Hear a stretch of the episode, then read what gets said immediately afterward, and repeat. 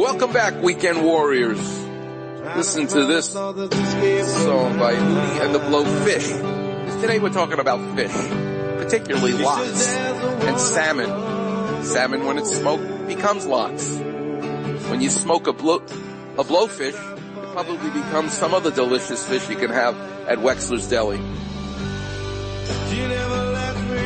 There's a line in this song where he says, love her the most. Because that's the key.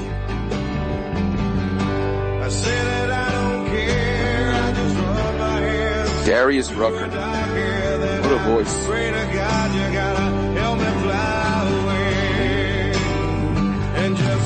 Let her cry. Tremendous. It's all about fish today. Connect the dots on this one. Tim Salmon, Wexler's Deli, and Lox, and me being a surgeon using a knife. It all kind of makes sense. To me at least. Alright, let's take some calls. Clinic's open. The number's 877-710-ESPN. Let's go to Pedro. Pedro, you're on with Dr. Clapper. How can I help? Good morning, Dr. Clapper. Good morning, young man. Tell me first, how old are you and what do you do for a living? I'm 35. I'm a Amazon delivery guy. God bless you for working and delivering all the packages for everybody. Let me ask you a question about your family. What'd your dad do for a living? Where'd you grow up? What high school?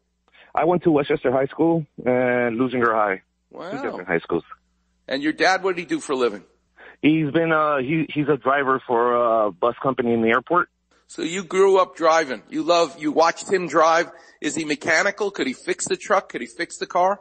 No, he's not that type. I am, but he's not. You're that type though. You could fix things. If you ever came to my office, Pedro, you'd see the biggest collection of pistons in my office. And in one, I have six exam rooms. In one of the rooms, I've got like 10 pistons from a locomotive, from a Sherman tank, from an MTA bus, from motorcycles, from boats. And you go in the room and if you're a mechanic, you go, what the hell is going on here? Why do you got all these pistons? Because I don't care what you do for a living. To me, it's the most fascinating how the engine works. And you're comfortable with that and I love it. How can I help you? What'd you do to yourself? Uh, a few years ago, I tore, I, I completely tore my ACL and my meniscus. Okay. Um, I didn't have the proper insurance to go ahead and get it repaired, so I had to wait. Finally, when I did, I did my appointment, but I had another incident with my same knee. I was at Knott's Berry Farm with my kids, shoot, shooting. My son wanted me to shoot. Uh, he wanted a little Kobe Bryant teddy bear. So uh, love him. Love him. Love, love your son for loving Kobe. And um, so you know, I, I, I went to go try it. I was doing really great on the first rack. I not but I took a couple steps towards the next rack, and my knee locked up. But it was a pain that I never ever really had before. Couldn't stretch it out, couldn't do anything. So I ended up just shooting the rest of the balls and getting off the court. Uh, they told me that I had a piece of meniscus stuck in between my knee. Mm-hmm. So I got, um, they told me that, you know, it's going to be painful for a couple of days, whatever. Uh, but now I'm getting my surgery done on May 7th. And I, the question basically was, um, they were talking about, uh, uh, donated, uh, cadaver. What is the difference between a donated cadaver and your own proper cadaver? All right. So I don't know who's taking care of you and it's none of my business right now, but I will tell you this. You need to get a second opinion before you have any kind of surgery. And May 7th is still, you know, a lot of the hospitals maybe will start opening, but you, you yeah, this is a tough one for me because I'm not so sure, um, it's right yet with the coronavirus and all the rest of it. Um, so you definitely want to get more than one opinion. Pedro, do me a favor. As far as answering your specific question, let me just tell you, the data, it's not even my opinion, the data does show that there is a higher failure rate between using your own body part, your own patella tendon, versus using a cadaver. Is it wrong to use a cadaver? No. Sometimes you don't have a choice. Sometimes it is absolutely the patient's preference. I don't want you to harvest my patella tendon. But this is something where you look up the data in terms of what's more successful. And it's not anyone's opinion. The data there speaks for itself. Because in my opinion, if you're gonna do it, you only want to do this once. Carson Palmer. Remember the football player Carson Palmer? Yes. He had his ACL done and they used a cadaver, an Achilles tendon from a, you know, person was in a car, motorcycle accident, died. They took the heart, they take the kidneys. Everybody, you know, is using different parts. It's a beautiful thing to donate organs and whatnot. So from that same young kid who dies in a motorcycle accident, we get to use all kinds of body parts.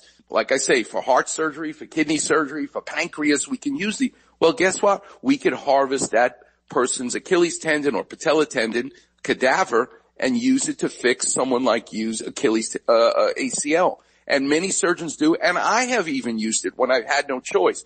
But if you would ask me my opinion, my opinion is I would want to use your own patella tendon because Carson Palmer, seven years after he had his surgery, no one tackled him. He's just backing up from the center, giving the ball. He backs up. You can look this up on YouTube.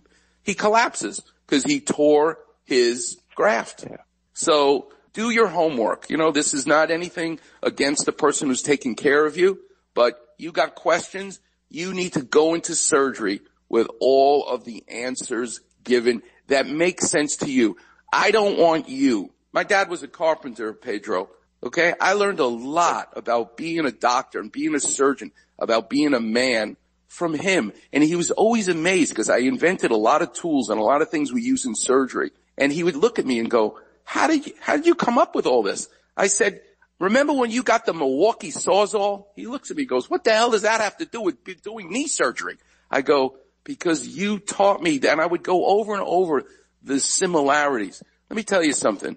What you do for a living, Pedro, you're smart.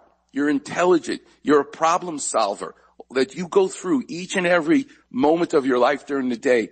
I don't want you to go to a doctor's office, any doctor's office, and go, well, whatever he must be the doctor, he must know. No, it needs to make sense to you. That's why I love using clapper vision because I need you to understand what your meniscus is, what part of it tore, to try to explain all of this in ways that you can understand.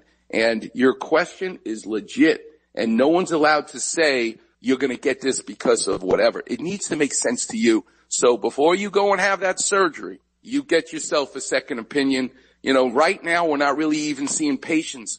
I'm doing, I did so like 60 patients this week through virtual visits. So you still get to see the doctor. You still get to talk to the patient and I actually really enjoy it. It's nothing like seeing yeah. people in person, but Pedro, and you're more than welcome to call my office if you want. You can still have your surgery with whoever you're going to, but I need you to be a lot more educated right now than you are. This is bad for you to have these kinds of questions before you have the surgery. So it's my pleasure to help and I appreciate you listening to the show. You've listened before. You know what clapper vision is, right? I've been listening to you for almost five years, six years actually. Okay. See, so you're practically a doctor now, Pedro. I have recommended so many people for uh, listening to you and stuff like that. Uh, actually ran into a couple of your nurses at work. I used to do Uber and Lyft for part time and I used to run up up to a couple of your nurses and stuff like that. well, then you make it you make it your business to have me at least be able to take care of you. So you call my office, you tell them I spoke to you on the radio, and they'll make time for you. Okay? Okay, perfect. Thank you, Ms.